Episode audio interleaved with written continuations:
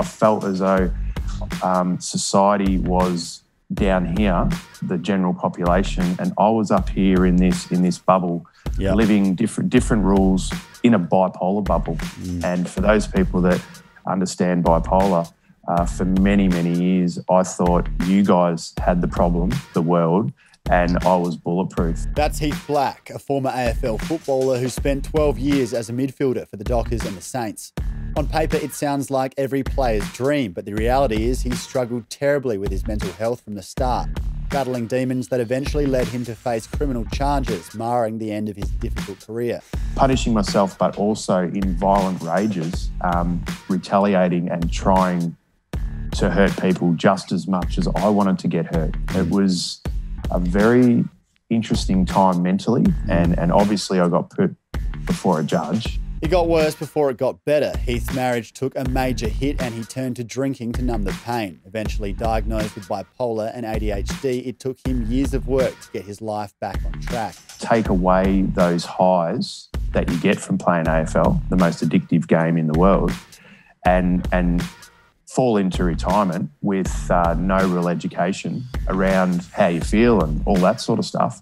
Um, it's a recipe for disaster. When he did, he had a new mission, using everything he's been through to help others overcome their mental health struggles.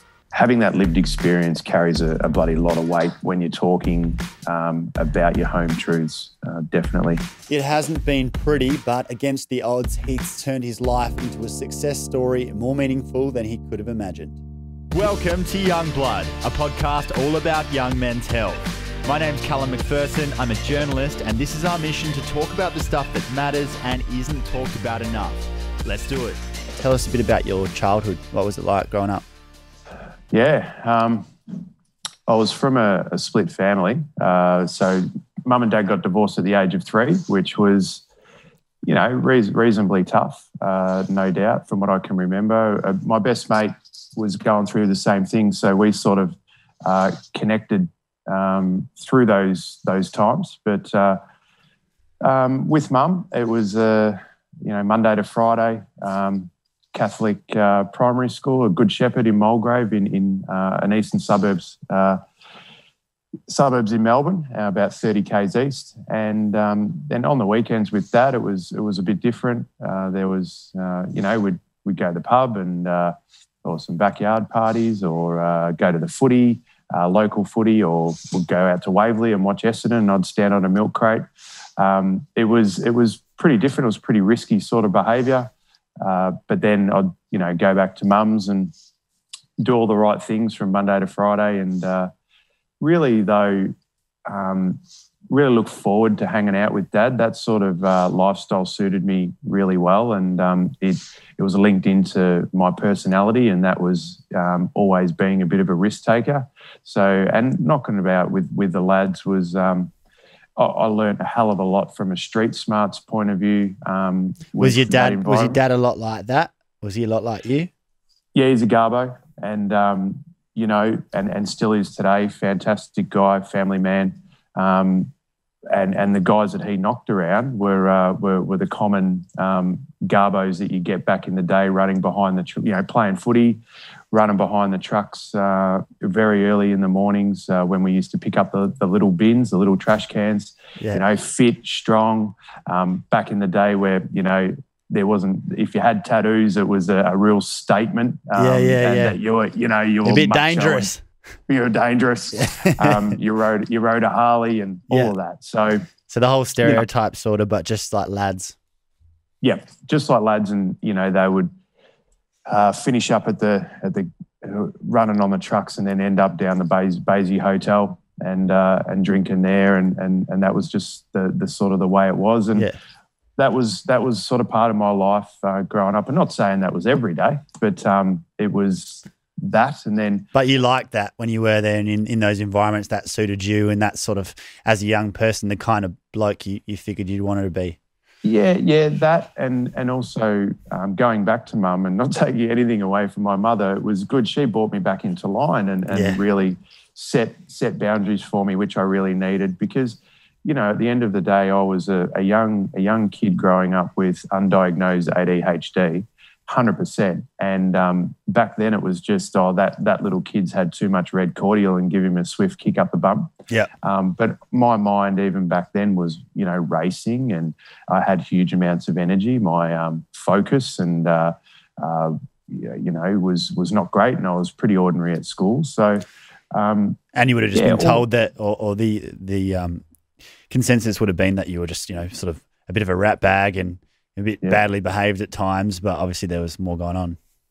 Yeah, there was, and unbeknownst to me, and you know, I only got diagnosed at the age of thirty, so that's only eleven years ago, mm. and um, there was a lot of lot of water went under the bridge before that magic little pill um, gets taken. Is The, the NAB League, which is the um, over here today, was called the VSFL, which where all the boys out of Victoria get drafted, and I was given an opportunity at the age of 15, which was really young, to play under 18s footy. That just continued on.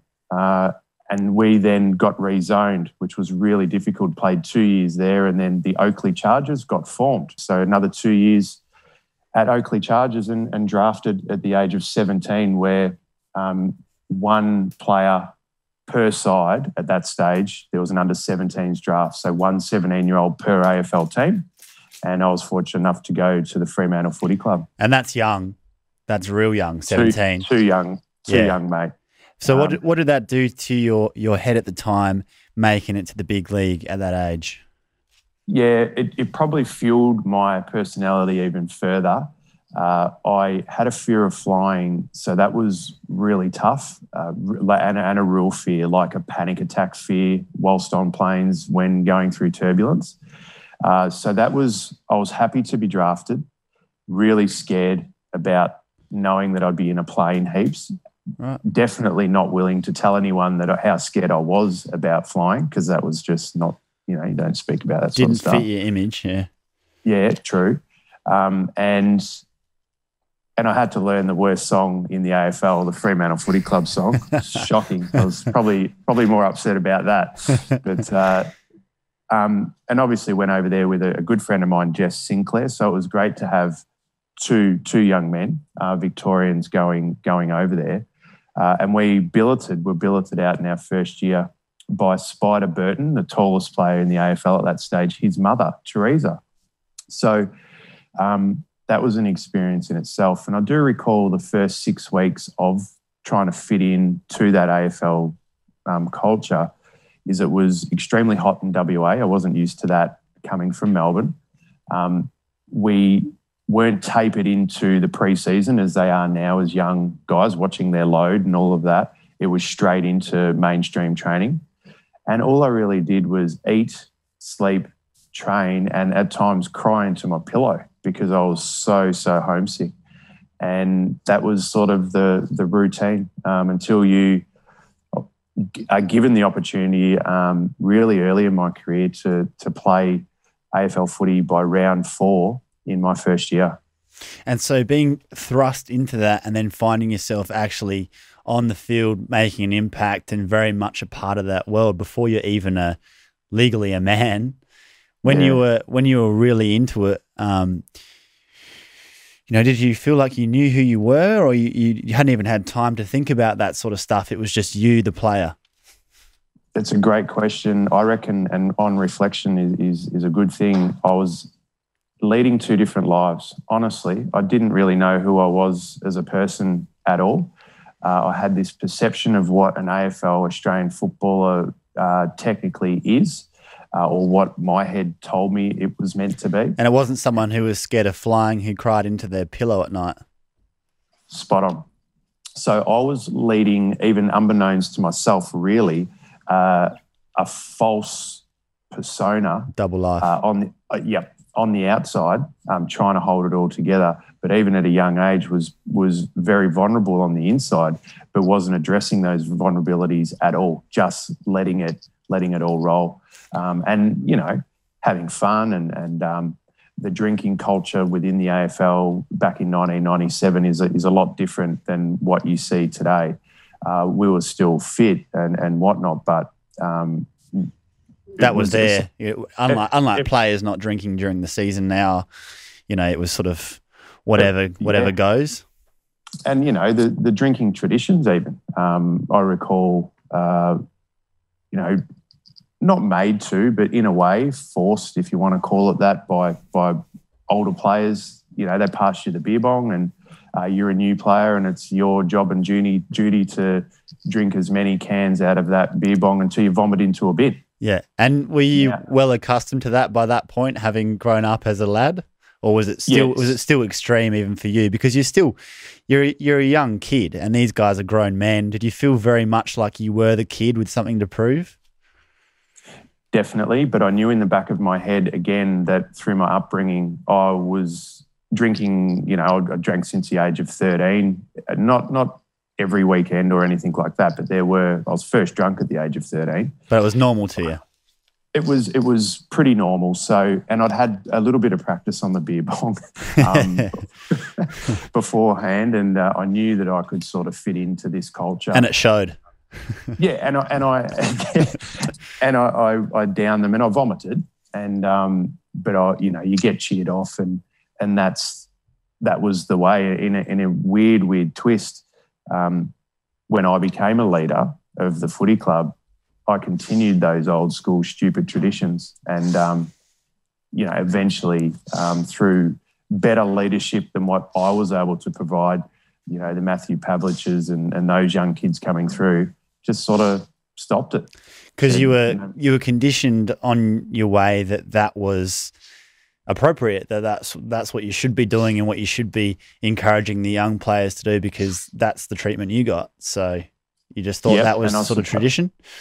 Yeah, tradition, but uh, I was, you know, again, reflection. I was, I was shitty at the fact that maybe I could have changed a cycle, and and I, I didn't, um, and I, I, probably wouldn't have because it was enjoyable. You know, you would you would play, and uh, back then Fremantle were pretty ordinary, so you, we'd often lose, and um, our major sponsor at that stage was a left bank hotel.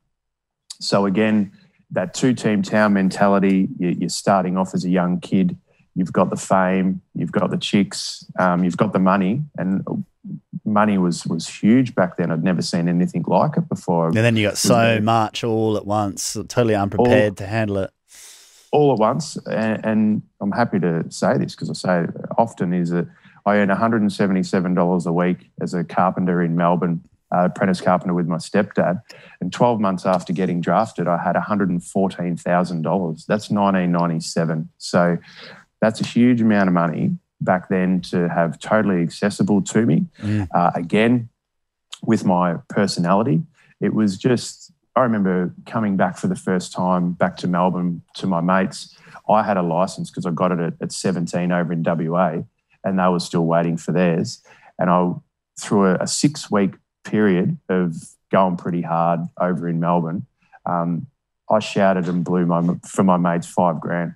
Yeah just just because I could, just because I wanted to. I wanted them to have fun with me. Yeah. I wanted I wanted them to get a feel for it, and and that was just the way it was. And I guess you were pretty confident it was going to last, which it did. You, you, know, you had a you had a long career, although it was tough. But um, yep, yeah, I, I I can't quite imagine what that's like to be that young and then sort of be given the keys to the city, um, mm. essentially um, and then have all those influences around you. How did it affect your actual performance? Like, were you still playing well when you were partying? Yeah, and look, I, I want to put it out there that I was my drug of choice was alcohol. I wasn't, um, and a lot of people find that hard to believe. Was there much of a drug culture when you were in the league when you started? Not. I first saw drugs in. So I first saw harder street drugs in 2000. Yeah. Um, and, and prior to that was the occasional joint, maybe. Um, and then obviously it just it's progressed to maybe what you see today with I suppose the drug of choice being cocaine. I yep. suppose. Um, but it's very so, different to when you were you were playing.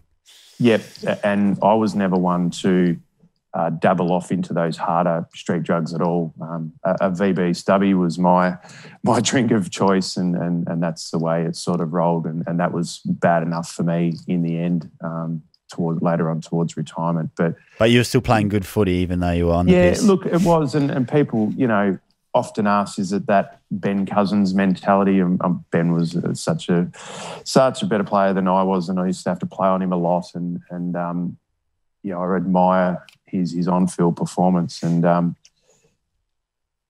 probably playing my best sort of footy. You know, the club were probably well aware that I would be at Moondyne Joe's uh, hotel in in Fremantle on Mondays, and uh, we'd have Tuesday off and I'd, I'd sort of, depending on performance and how I was feeling, I'd go pretty hard um, on that Monday. Yep. But always, every single Tuesday, absolutely smash myself in the gym. So as a, it was like a risk and Trying to reward thing. justify it. And even today, I, I use the seesaw. Okay, so if I'm overdoing it and not getting enough sleep, well, something's got to give. Got to bring the seesaw you gotta back. got to eat eat better or what? It, yeah. Yeah. So that's just that that that's a real common or an easy philosophy for me is if the seesaw's one side, I'm I'm at risk of um, pretty ordinary behaviour. How did you view yourself at that time uh, when you were in the league and you know you're a bit of a star and had all this cash and uh, effectively living the dream? How did you actually see yourself and did you like yourself? Yeah, another ripping question. Um, I was living in two things. I call it the AFL bubble and protected by um, the brand, and and not so much now. I mean, if you do something, you you you're very much scrutinised. But Mm. back then, I, I felt as though um, society was down here, the general population, and I was up here in this in this bubble, Yeah. living different different rules in a bipolar bubble. Mm. And for those people that understand bipolar, uh, for many, many years, I thought you guys had the problem, the world, and I was bulletproof. And especially when you're high on um, or hypermanic or, or you're in a manic episode, When you're on that upswing. Um, you're on the upswing. Playing, I try to explain it to people, playing footy nearly every single weekend, I was hypermanic. And, and that was fueling, um, my, it was my natural medication. Mm. So naturally, take away those highs that you get from playing AFL, the most addictive game in the world, and, and fall into retirement with uh, no real education around how you feel and all that sort of stuff, um, it's a recipe for disaster. yeah. So So it's Um, in similar in some ways to leaving the military, although different, but yet you've always had that structure and you've always had that extreme stimulus, and then you have that pulled out, out from under you. spot on. Spoken to many people returning um, from uh, obviously Afghanistan and whatnot, and uh, their life and death. We're we're just footballers, and they talk about bullets going over their heads and being there with their mates, and they're in the trenches and the camaraderie and all of that, and then coming back to normal society. No more bullets, no more. So what? What have they? What's their sort of high? Is it having a fight in a pub or? Mm. Yeah, it, it And you're looking for something sense. to fill that hole because you can't just have nothing. So you, you, you definitely experienced that. Yeah, with ADHD too, um, I'm continually chasing stimulation. So I might be transfixed on the gym, um, and I've got to use the gym to to release that energy every day. Yep. Um, I've got to get a really good night's sleep because if I don't sleep, it's hard for people to get understand. But I get more energy the next day if I don't sleep. So I've got to monitor my sleep. Mm. Um, all of these things I've picked up on now, but essentially that the whole AFL structure, playing with a group of men, uh, fighting it out, partying with them afterwards, uh, was just the perfect fit for the way I was wired here. Yeah, sort of the perfect storm. Yep, hundred percent. And on reflection, when you look at the expanse of your career, do you see where those underlying mel- mental health conditions were affecting you and pushing you to behave in a certain way? Like what stands out in that in that uh, way? Yeah, um, for six years, nah, for more, for for my whole career, for twelve years, but in particular for a block of six, um, pre-performance anxiety and even anxiety today. Like I woke up today, um, no real sleep because we've just moved into a new home, so I was I was up late. um, the kids woke up at the normal time, and and I knew that I was going to have energy today, and that can worry me as well. So anxiety kicked in. Back in the day, I'd try and work out why anxiety was around, and I don't anymore. I just say I accept that it's there. Yep. And I know that with anxiety, it will pass. And I can put measures in place to make it pass a bit quicker through education. So, and breathing techniques and all of that. So, but it's good to talk about, like, even today, that I've just openly said on an open forum that this you know, rough looking sort of bloke that hasn't had a shave for a while is uh, is woken up with um, anxiety, and I'm cool with that. So, um, but pre-performance anxiety was very different, and at times quite crippling. And I would, I was very structured by time, like that obsessive compulsive sort of nature, as a lot of players are, and. I would be unfortunately sitting on the toilet before games every single game, dry reaching, um, out of control diarrhea, heart palpitations, um, urinating every 30 to 40 seconds. There's just a hell of a lot of things going on. I then, and just out of control sweat. Um, when I was at St Kilda, they they came up with a, a, an idea that to put me on oxy, an oxygen mask three minutes before running out. No no proven evidence that that worked, but that did placebo, I reckon, calm you down. Uh-huh. And can you imagine in front of your mates, like Robert Harvey and Aaron Hamill and Fraser Gehrig are walking into the medical room They're and like, he's, what the fuck? he's. Here- Here's Darth What- Vader. What? But I tell you what, if you had a good game, the next game, if you would They'd be on it. oxygen mask, They'd be like, what, oh, what's in that What's oxygen? yeah, yeah, yeah. Oh, classic. But look, we tried everything, and um, it nothing would really work. Were you seeing a psychologist? Did you have sports psychs back then? Yeah, yeah. Uh, with breathing, te- it just it just was it was nearly a panic attack every game, and the boys would remember I was always dry reaching, um, going up the race. I'd be keeling over, and then I would urinate all the time out on the ground with the coin toss. Um, it was just so set to routine. Um, and then sometimes, depending on performance at halftime, uh, it would it, it would come back. And and in a way, this might sound a bit funny. If you were having to kill a game, uh, and and you're arguably in the top three, I'd come in and have huge amounts of anxiety because I knew I had to continue that performance. Uh-huh. Where if I was playing shit, there was a huge room for improvement. Uh huh. Right. So the anxiety would be less. Yeah. But when Hard to you were get- when you were playing really well, you you felt like the eyes and the attention was on you. yeah, a lot more. And I was, I, I hated halftime. I, I wish we could just keep playing. I hated the breaks because Because that you had meant to stop and think. Yep.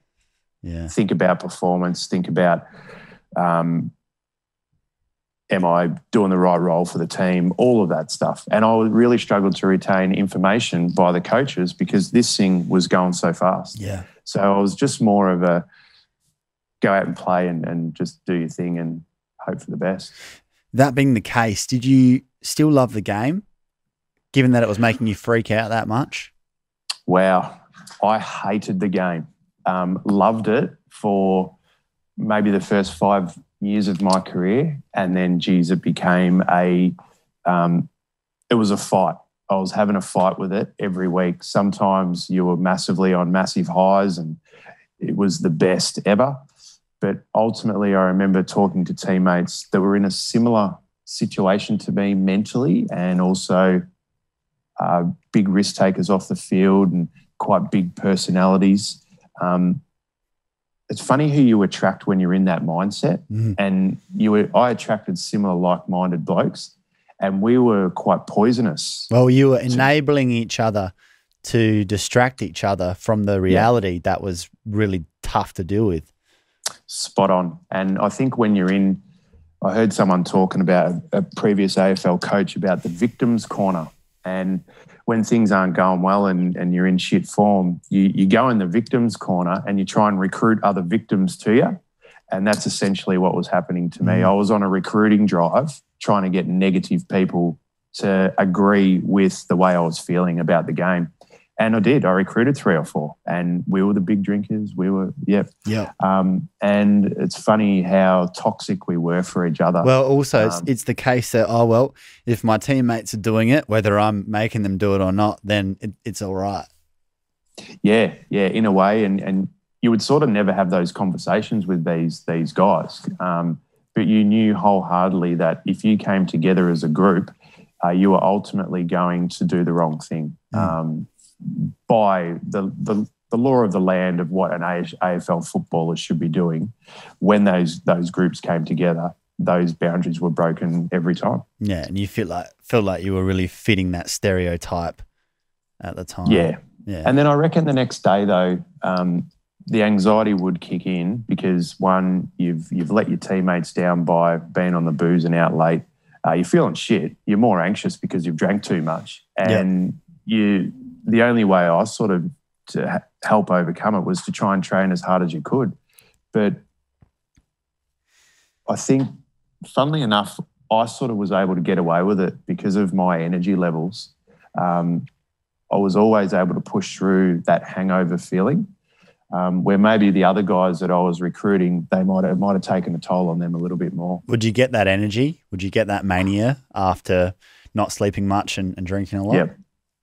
It happened more later on in my career when we were uh, first medicated, and I was on probably for two years. I was on the wrong medication. It was enhancing my undiagnosed bipolar. Bipolar is really hard to diagnose, um, and we were trying to get there, but it takes time. Um, it really does, and you're playing with different pills, and you're trying to play footy, and you it was really hard. Sometimes I'd go out on the footy field with a new medication feeling extremely foggy in the head or in a depressive episode and dragging your feet through two hours of AFL because your meds or you're coming off your medication and you're going through withdrawals, which is like having the flu.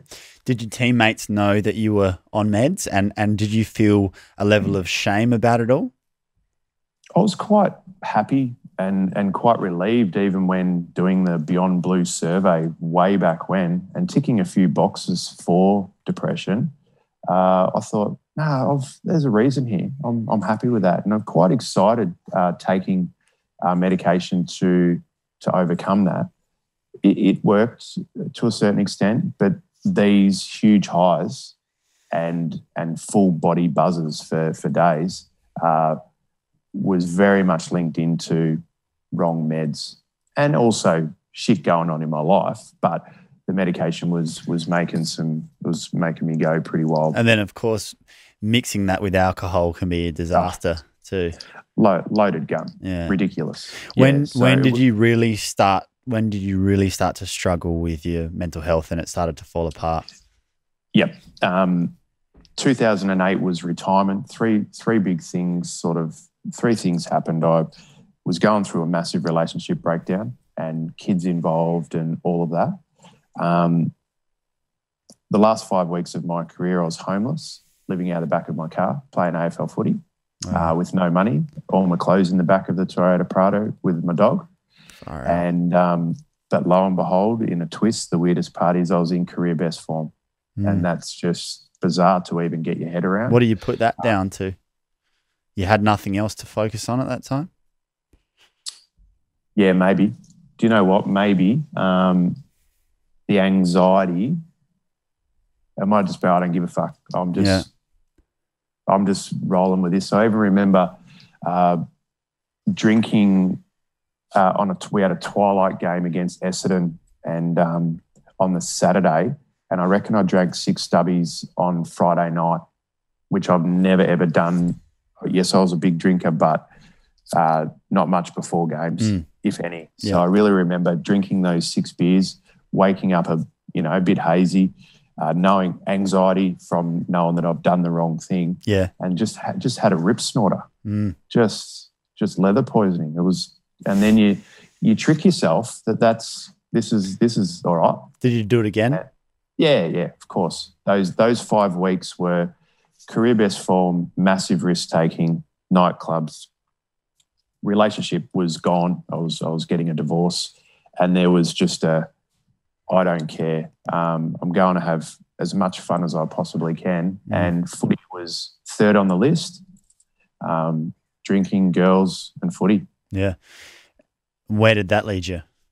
it, it led me to retirement. So those three things, obviously, yeah, relationship breakdown, retirement, and my body was gone. I had three operations in three weeks, and this might sound a bit bit weird, but because of my mindset and the mania, uh, I was becoming quite addicted to the feeling of getting put under. Uh, and the the painkillers and the sedative uh, sedative drugs that they were prescribing was making me more normal and just being able to deal with day to day life. So that was interesting. Getting over hernia, shoulder reco, um, and my hips like, got done. opioids. Yeah. Yep. Yep. Because so, you couldn't um, you couldn't get into that state without that. No, not at all. I wasn't saying I was not necessarily addicted to the painkillers afterwards, but addicted to the feeling of a general anesthetic and mm. that total release of not having to think anymore, which leads us into those when things really did get um, bad and spiraling out of control. Um, wouldn't those suicidal sort of thoughts and tendencies were starting to play in my mind a little bit. Not didn't have a plan, didn't have an attempt, but it was just in the back of the head thinking about what it felt like when I was going under in mm. those oper- operations. Mm. And that was after you'd retired? Yeah, so 2008 retired. I was working at Channel 7 as a sports reporter for 10 hours a week, so not much commitment and getting paid 50K a year to do that. So still reasonable money just to tick them over. Mm. Um, was buying and selling um, commercial property uh, as, a, as a director of, of a company, but didn't have to put any collateral behind. It was just um, doing big deals. And again, think about what we've just spoken about with personality and chasing stimulus was I was doing deals like 12 million bucks. Not my money, not not a but imagine the thrill of that over long lunches at the Raffles Hotel, down in three bottles of Sauvignon Blanc Cloudy Bay, and and securing a $12 million deal. Not something just not something that someone in your frame of mind needed to be was doing just at that time.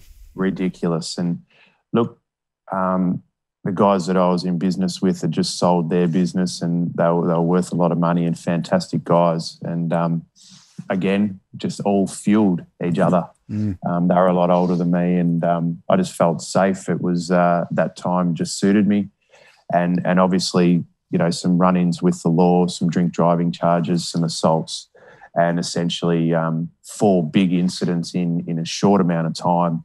Uh, Channel Seven gave me the sack, which was fair enough. And the boys that I was uh, in business with also struck me off the directorship of, of the commercial property buying. So I was on my ass, uh, broke, and uh, it was my fault. So there was no pointing fingers. I'm, I'm sad. And every time I got in the shit with the law, I'd put my hand up and say I was guilty. I'd just take it on the chin. And I saw a lot of lot of the inside of a courtroom in 2008, 9, 10, and 11. Throughout that, were you operating still with that mindset of, you know, I don't give a fuck? Yep.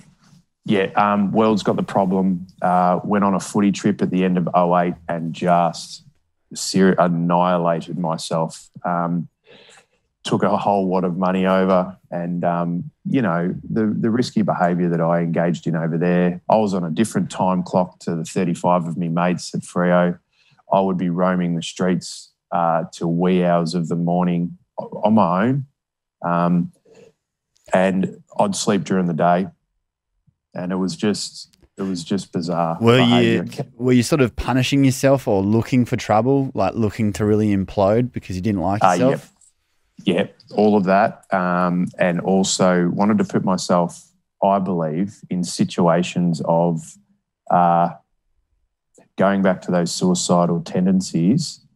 And I've had a lot of therapy around this, identifying it, um, putting myself into a situation where possibly I would get shot, beaten up, to the point of no return. Yeah. and that was that was my way of going down that path. Um, yeah, absolutely, I got beaten up many times and, and hurt and, and all of that, but not to that extent. But you were Um, inviting it because you were I was inviting, you were punishing yourself.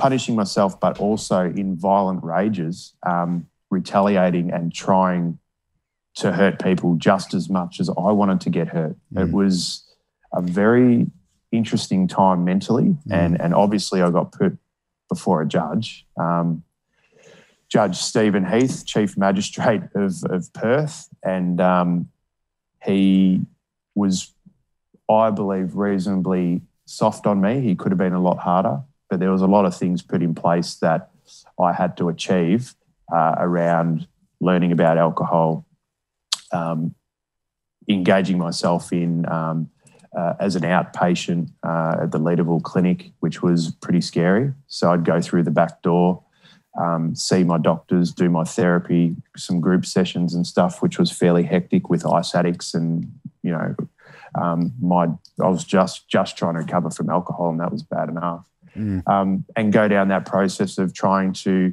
work out what the bloody hell was going on with this bipolar. So uh, we did get correct diagnoses of bipolar through that that whole scenario, but we got again wrong medication to deal with bipolar. So I was on a roller coaster ride for another couple of years to get one ADHD medication and correct diagnosis for ADHD, and also correct medication for bipolar 2. And you only narrowly avoided going to jail. That, in my opinion, uh, spent a, a few times in East Perth lockup, uh, and and this felt at ease in there on my own in that cell, away from public. And, and it was time for me just to used to wear a black jacket with a hoodie. And I remember just putting the hoodie on and just sitting in the corner. And I remember vividly looking down at the East Perth floor at the lockup, and there was a, a bit of tomato there. Like, how the hell do you remember that? A blind off my guts. Like, I mean, hammered. They said, Do you, do you need a lift home? And this is how intoxicated. Um, I said, No, no, I'll walk. I know where I am, East Perth, Northbridge is over there. Took a wrong turn and ended up lost. Had to get a cab back home, and I was like 25 minutes the wrong way um, on that night. So I used to come home to um, Asha, my partner and, and now wife, and just show her the little the green slip, and she knew where I was had been, and that was, you know, a place where I felt safe. Mm. So, uh, but me in jail, no way. Like, didn't want to go there, scared, all of that stuff, but um, was was pretty pretty close, very very close. And your wife was really there for you throughout that rock bottom. Hundred percent. Um, was very lucky. A lot of people that have these similar stories um, don't have that support, and I was one of the lucky ones that did. I don't know how uh, Asha continued on. Um, that's for sure. Um, but I think, you know, we we helped each other in some ways. I, I know it might be hard to get your head around that as well, but um, I think a lot of the things that maybe Asha hadn't um, seen or, or been accustomed to in her life, um, I was showing her another way of life, if you know what I mean, that risky behaviour, Mm.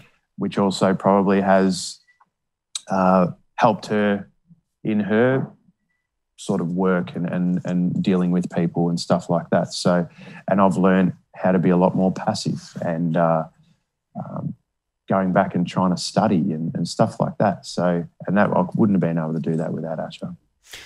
That's nice. What steps did you take to start to pull yourself back up and come out of this? Yeah, look, only burst my bipolar um, above the law bubble, um, probably in therapy. So I was still hanging on to my life uh, even after the judge uh, let me off to a certain extent.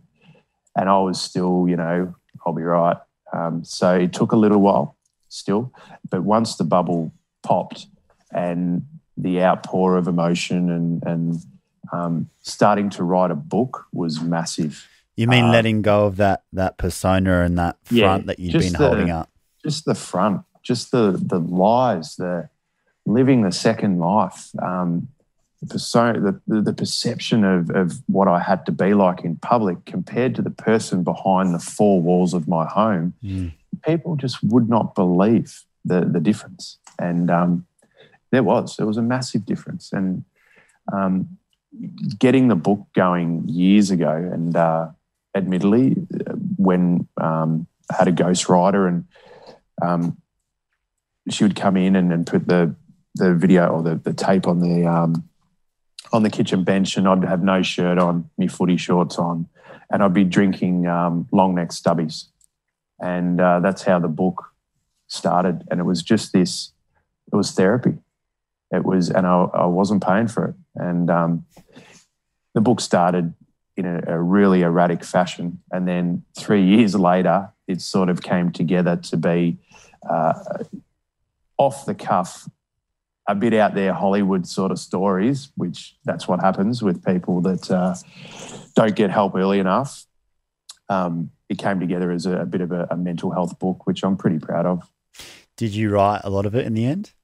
It's all my all my words, um, but I'm not academic enough to actually put pen to paper or type. Mm. Uh, I started, I tried, but it was just all over the shop. And there are a lot of contradictions within the book to how I was mentally at the beginning to, I suppose, the book goes from wild to then quite stable and correct medica- medication and all of that. Yes, so you had that narrative arc. And I was just about to ask that who were you at the end of the book by the time it was written? Yeah, I was still finding my path, there's no doubt. And I, I'm still on my mental health journey now. As I said before, woke up with anxiety today. So what? But um, I will always continue to be um, in my mental health journey and learning from people like yourself. You, you know, like you really know your stuff and and you just I love listening to people and, and learning from their own stories because storytelling for me and with my job, um, getting up in front of people when we're not in COVID, and um, being able to share and show your vulnerabilities and talk openly and passionately um, as we've done today. Once men feel comfortable in this forum, we'll, we'll talk and tell people how we feel. Um, so, yeah, it's it, storytelling is is massive, and I think in this forum like today, it, um, it's really powerful for men, and, and we should be encouraged to do it. Absolutely. And on your own healing journey, what has it done for you getting up and, and delivering that message and seeing the impact that it makes on other people? How has that helped you heal? I, I often get asked this, and I say it sounds quite selfish, but the more that I do um, publicly and on the road the better I feel mentally for myself um, because I feel like I'm helping people. And through this COVID process, you know, the amount of people that I've had to refer in Melbourne to um, different doctors and whatnot has been unprecedented. Um, but again, if I'm feeling down and I'm helping someone else, it's naturally making me feel better. Mm. Absolutely, man. And what have you learned through all this about yourself? Uh, one that I'm definitely not bulletproof, and I I could never have done this on my own. Uh, never. Um, I've learned that I can be patient, that I can learn academically, uh, which I was really apprehensive and didn't back myself in in that area. Uh, I've learned that you can be a bit of a trailblazer. And, and you know, back 11 years ago, talking about mental health, there wasn't too many of us. So there was probably Wayne Schwass and, and me. And, and now have a look at how many people just put their hand up and get out there. And it's come a long way. It's come a long way, and, and it needed to. Can remember having four or five people to a presentation. Um, and now at times I can have a thousand people, or online you might have ten thousand hits in wow. 24 hours. Or yeah. it's just, but again, I've also learned to massively show your vulnerabilities in public and in forums when you feel them down, and um, because it it instantly clicks me into if I'm preaching this, how how am I going? Yeah. How how am I feeling? You've got to be it as well. You've got to embody it, and there can be that where you you surround yourself, you're surrounded with it in your life and preaching, and it's your job, and you're all about it. Um, and you've got to actually practice what you preach and, and remember to check in with yourself because uh, when you're focusing on others a lot of the time and, and how are they going and that's that's very important but you can can lose sight of the fact that you have to continually put effort and attention into making sure that you're okay and getting enough sleep mm. and doing all the right things and that there is pressure on all of us to keep that stuff up and do the right stuff to keep our mental health in check because it, unfortunately even for those who haven't been diagnosed with a mental illness at some point in their life there's no uh, I've I've ticked the box so I'm all good forever. You know you have you yeah, have to keep it up. You have to keep managing yourself. Big time big time. And I'll get reviewed with my medication twice a year, and sometimes it goes up, and whatever. That's that's okay. Um, or another medication will be prescribed, or um, but it's not all about the meds. It's about, as you just said, there's a whole list of things that I have to do each day to to make sure that this is okay. I think we we often you know we lift weights and we you know, look in the mirror and we're, we're, we're looking okay and everything's going all right. Um, we focus too much on our physical health and probably not enough on our mental health. And I've got to train harder on my mental health than I ever had to do a full preseason of AFL footy. Mm. Um, and I know that now. So the balance is sort of swapped. I, I, concentrate on getting this right, which will then allow me to train hard. Um, and I do. I still still train and still love it. What do you think of the man you are now compared to who you were, and how different that is? Look, I still have demons. I still question myself. Uh, I still question behavior at times, um, not in public or uh, just sometimes I might, you know, it might be road rage and I might get upset and say the wrong thing in the car in front of the kids. And that little trigger, eight hours later, will be in my head that I've done the wrong thing and I'm going to go back to what it was like. And I never want to go back there. But ultimately, um, I think I think I'm all right. I think I'm okay, and and um, I know that I, will always continue to strive to be better. And um, whether that can bring on anxiety, it, it can, but I just want to learn and continue to learn from people, and that's that's my motto. And it strikes me that you're very honest with yourself now, whereas you used to be completely oh. dishonest with yourself. Yeah. And it's not about uh, becoming perfect and that'll never happen and nor do we need it to but it's like you've said it's it's waking up and realizing that yes you are feeling anxious and that that's okay that's that's yeah. that's happening um, there's certain things you can do to improve that but just knowing that that's all right and letting yourself off the hook and doing what needs to be done to bring yourself back up to where you want to be. You know, that's that's what's important, and that's the message that we're trying to get across to people. It's not that you should be perfect and that you shouldn't have problems. It's that you can accept that and you can do what needs to be done to to try and make yourself as best as you can be. You nailed it, mate. Hundred percent. Last thing I'm really interested in is if you could be remembered as an AFL veteran with a spotless record who never put a foot wrong, would you take that or would you take the reality? Uh, I would never, ever change anything apart from um, physically and mentally hurting people um, and, and doing the wrong thing with the law to a certain extent. But everything else, no way, not changing because uh, I wouldn't be in this position to be able to sit and talk to you or, um, you know, have my business where you go out and you, you, you talk and you help people. Um, as I said, I'm fortunate enough to be able to storytell and um, share your experience. And and do a little bit of education around and train yourself up in mental health first aid and suicide assist. And you go to schools and you, you become a professional in the field. But uh, it all comes back to that personal experience of mental health. And I, I think um, having that lived experience carries a, a, bloody lot of weight when you're talking um, about your home truths, uh, definitely. So, and isn't yeah. it funny that living through all that allows you to now live such a meaningful life in terms of your work? Yep. I've got a great job. Look, I'm a stay home dad of four kids and um, obviously don't travel, don't travel at all at the moment, living in Melbourne, but um, don't travel anywhere near as much, but still uh, very active in the space and um, love my job.